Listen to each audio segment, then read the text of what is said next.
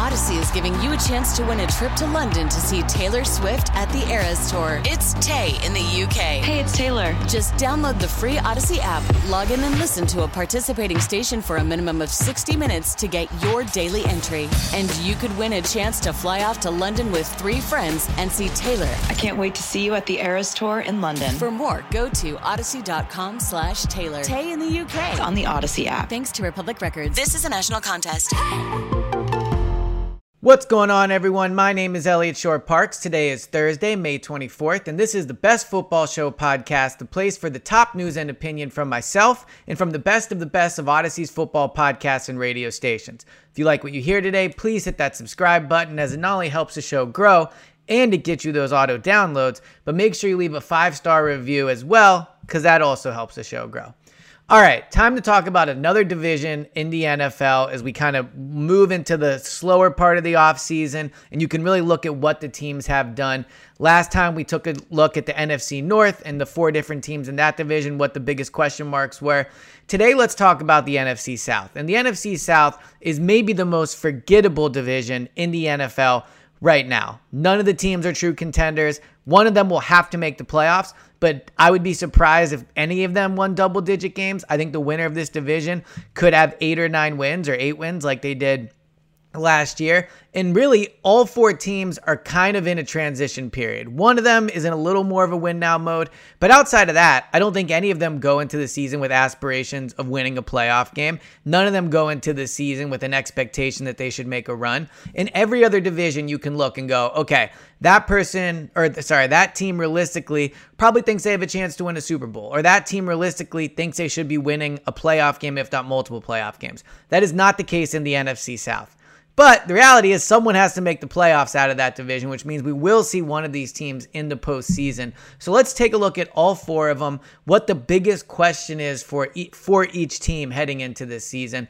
And let's start with the real only true, not contender, but the one that would at least maybe expect to make the playoffs and win a playoff game. And that would be the New Orleans Saints. Uh, and the biggest question for them is who is the real Derek Carr? Is Derek Carr the quarterback that we've seen play at a high level, or is Derek Carr the quarterback that was awful last year for the Raiders? And the answer to that question will not only decide the Saints season, but it will decide the division. When Derek Carr has played well, which he has in multiple seasons, in 2020, 27 touchdowns, 9 interceptions, 2016, 28 touchdowns, 6 interceptions, was very good in 2015 as well when he has played at a high level, his teams have been good. It's not that complicated in the NFL. You have a good quarterback, you're going to be a good team.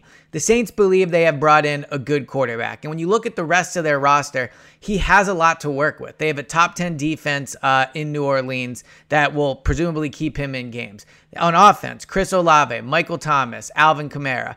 Michael Thomas potentially is a little bit cooked, but Chris Olave is definitely not, and Alvin Kamara can still be a playmaker. So he is not walking into a situation like if he went to Tampa, where there's just not really much to work with on either side of the ball. The Saints almost made the playoffs last year, probably were the best team in that division, in my opinion. And with Derek Carr, if he can step in and be the 2020 version, be the 2016 version, if he can be a top three quarterback in the NFC, which is not that crazy to say when you look at how bad the quarterbacks are.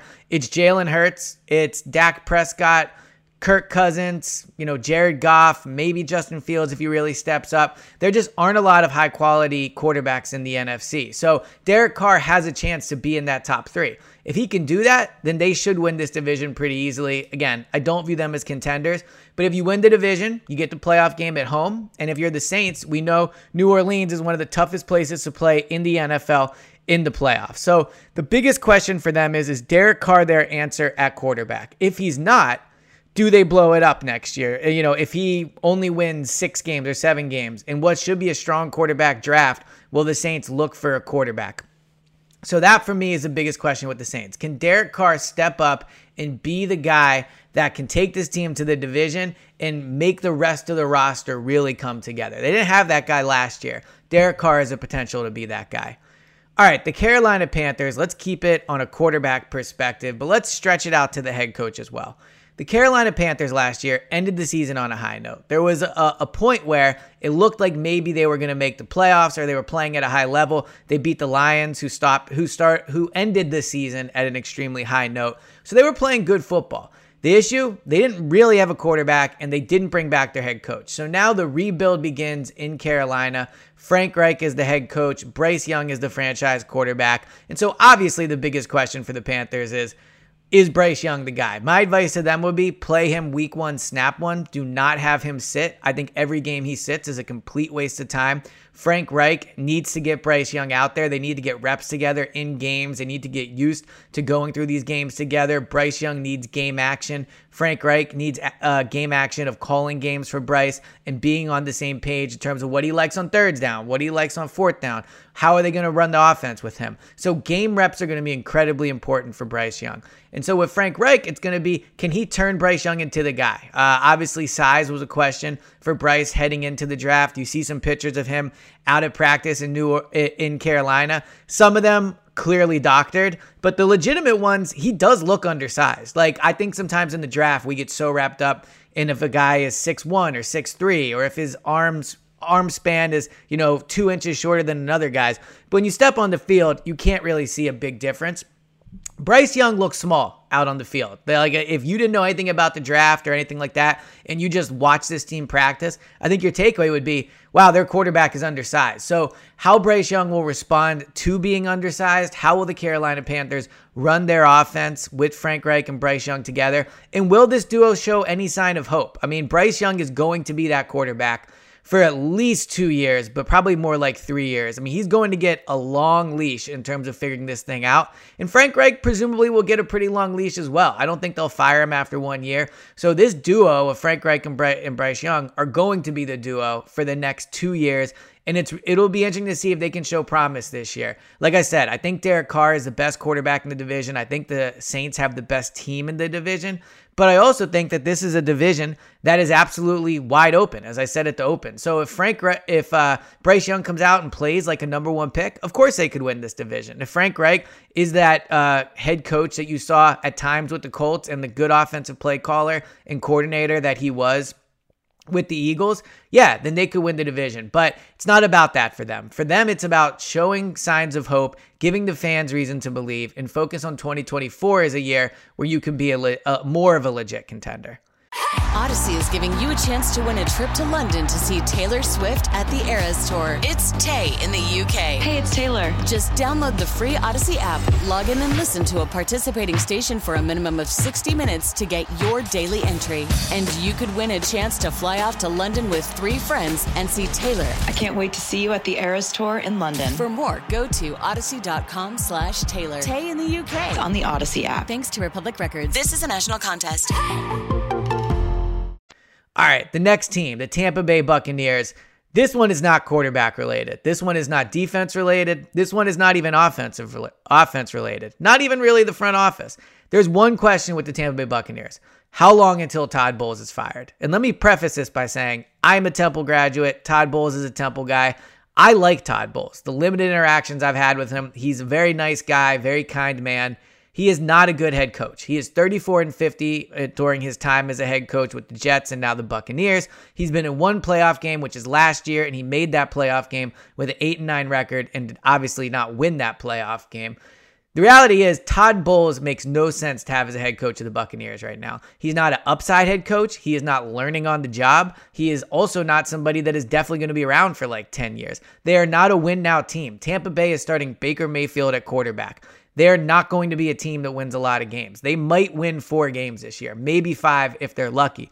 They have their eye on 2024. They have their eye on the next quarterback that they are going to get. Having Todd Bowles be the head coach makes no sense for the Buccaneers. They should have brought in a young coordinator from another team, perhaps promoted from within. Give somebody a chance that you think has an upside to learn on the job, to have a year of no pressure, and maybe he's the guy. And in a year, you feel like, all right, maybe we found a diamond in the, diamond in the rough or maybe he's not, and then at least you you have given it a shot. So for me, Todd Bowles will probably survive the year. just because they are going to be so bad. And I can't imagine they have any realistic expectation of competing. But as long as Todd Bowles is the head coach of the Buccaneers, they're kind of just in a waiting pattern of waiting for him to be fired. I'd be very surprised if he's successful there. His track record doesn't speak to it. I think he's a great coordinator.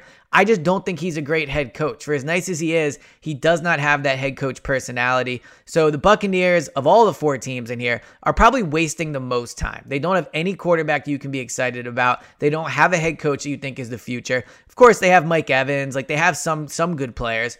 But ultimately, they're not going to be a, com- a, competing team, and they're wasting time with Todd Bowles. So for the, for me, the Buccaneers, only reason I'll be monitoring them is to see if Todd Bowles is still the head coach. Once he's not, then maybe things could get a little interesting. Then maybe there's reason for Buccaneers fans to believe again. But until then, they're just wasting time with him on the sideline. All right, the final team in the division, uh, one of the more interesting teams. Uh, not not like in the whole NFL, but in the conference in terms of how they've used their draft capital. Because during the draft process, there's a lot of build from the interior, prioritize the quarterback position, and there is a lot of truth to that. Like the best teams do build from the from the offensive line, the defensive line, and focus on the quarterback. That is what the best teams focus on when they're picking high. The Atlanta Falcons have taken the exact opposite approach. So my question for them is Will Bijan Robinson be worth it? Because Bijan Robinson was a fantastic player uh, in this draft and will be a fantastic player, but I should have say was a fantastic prospect. He was one of the best running back prospects in years. He is elusive with the ball in the pass game. He is elusive in making guys miss. Bijan Robinson is everything you want in a running back prospect. But so did Saquon Barkley. And I know number two overall, where the Giants took him, is different where, at, than number eight, where the Falcons took Bijan.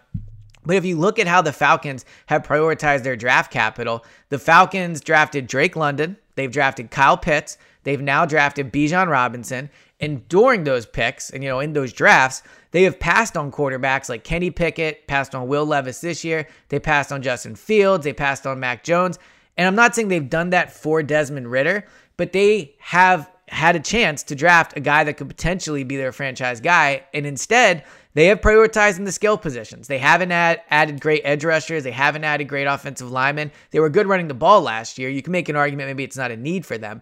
But when you're picking number eight overall, to pick a running back when you're not a contending team and you don't have a quarterback is a wild move. So can Desmond Ridder be the guy? You look at what he was last year, two and two, two touchdown or two and two with a record, two touchdowns, no interceptions, 60% completion percentage, 63% completion percentage, I should say, 16 rushes for 64 yards, four first downs good, not great. You know, I I, I liked Desmond Ridder a lot coming out when when he was a prospect. I think he does actually check a lot of boxes for an NFL quarterback. So we'll see. Maybe he's the guy. If they've lucked into him as a late round pick, they've certainly surrounded him with talent. Kyle Pitts, Drake London, Bijan. Like there are not many teams in the NFL, and their Falcons are probably in the top 10 just in terms of skill position players as your tight end one, your wide receiver one, and your running back run one. But they don't have, they don't have a quarterback and they have not prioritized in the line. So if Bijan Robinson can go to Atlanta and turn things around and maybe win them two or three games more than they would have otherwise, then I think you will see the running back position start to be drafted a little bit higher. It'll be it'll become a little more acceptable to draft one high. Saquon and the Giants did the running back position no favors. They were one of the main examples of why you don't draft a running back high. But if the Falcons, after prioritizing the skill position players for years, can take Bijan and have it be one of the reasons their team turns around, I think you will view the running back position differently heading into the draft. So for the Falcons, it's how is the best way to use draft capital? Will it be the skill position players they did, or ultimately is passing on multiple quarterbacks going to be the reason their season doesn't play out the way many Falcons fans hope? This has been the latest edition of the Best Football Show podcast. Thank you guys so much for tuning in. Please hit that subscribe button and please leave a five star review if you like what you hear. And I'll talk to you guys next time. Audacy is giving you a chance to win a trip to London to see Taylor Swift at the Eras Tour. It's Tay in the UK. Hey, it's Taylor. Just download the free Audacy app, log in and listen to a participating station for a minimum of 60 minutes to get your daily entry. And you could win a chance to fly off to London with three friends and see Taylor. I can't wait to see you at the Eras Tour in London. For more, go to audacy.com slash Taylor. Tay in the UK. on the Audacy app. Thanks to Republic Records. This is a national contest.